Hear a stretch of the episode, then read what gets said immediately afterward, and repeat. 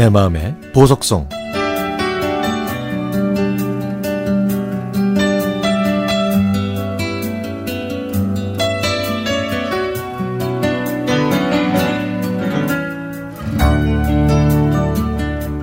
지금 창밖엔 비가 내리고 제 마음속에는 눈물비가 내립니다.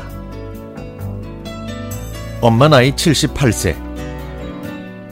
오빠가 보낸 핸드폰 사진 속에는 엄마의 집이 된 침대 하나가 보입니다. 그것도 단독 세대가 아닌 7명의 환자와 간병인 1명의 대식구가 사는 요양병원이 엄마의 새로운 보금자리가 됐습니다.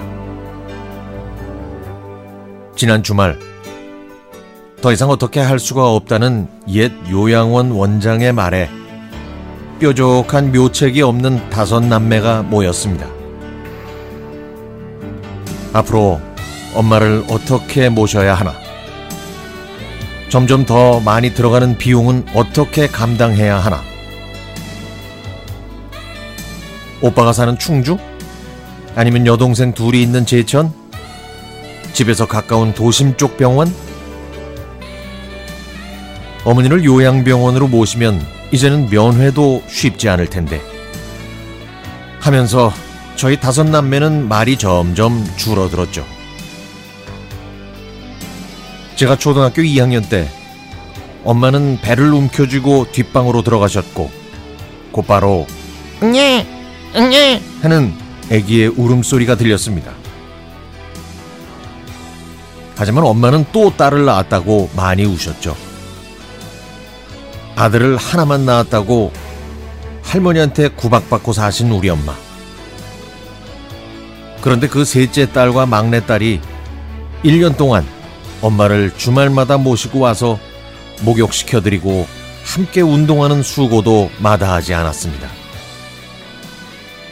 코로나19 때문에 지난 7개월 동안 요양원으로 갈 수도 없었고, 가더라도 엄마 얼굴만 보여달라고 사정사정해서 차창 너머로 휠체어에 앉아 눈만 껌뻑거리시는 엄마를 아주 잠깐 볼 수밖에 없었습니다.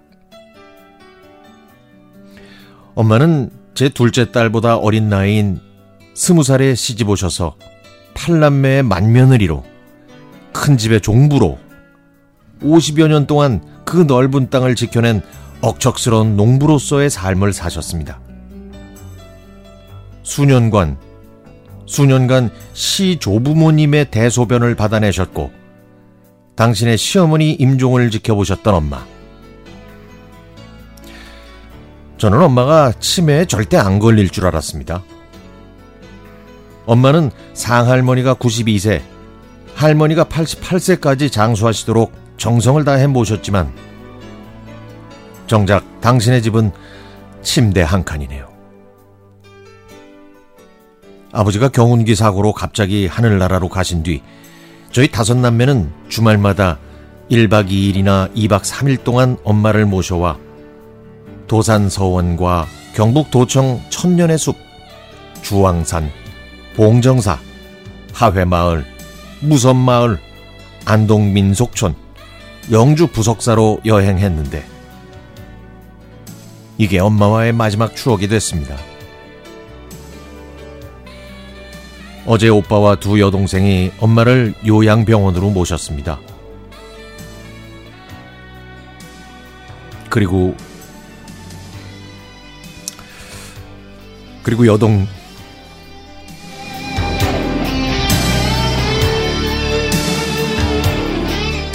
그리고 여동생이 저한테 전화해서 이렇게 말했습니다. 언니야, 엄마를 버리고 왔어. 동생과 저는 수화기를 사이에 두고 서로 목 놓아 울고 말았죠. 지금도 창밖에는 비가 내리고 제 마음속에는 눈물비가 내립니다.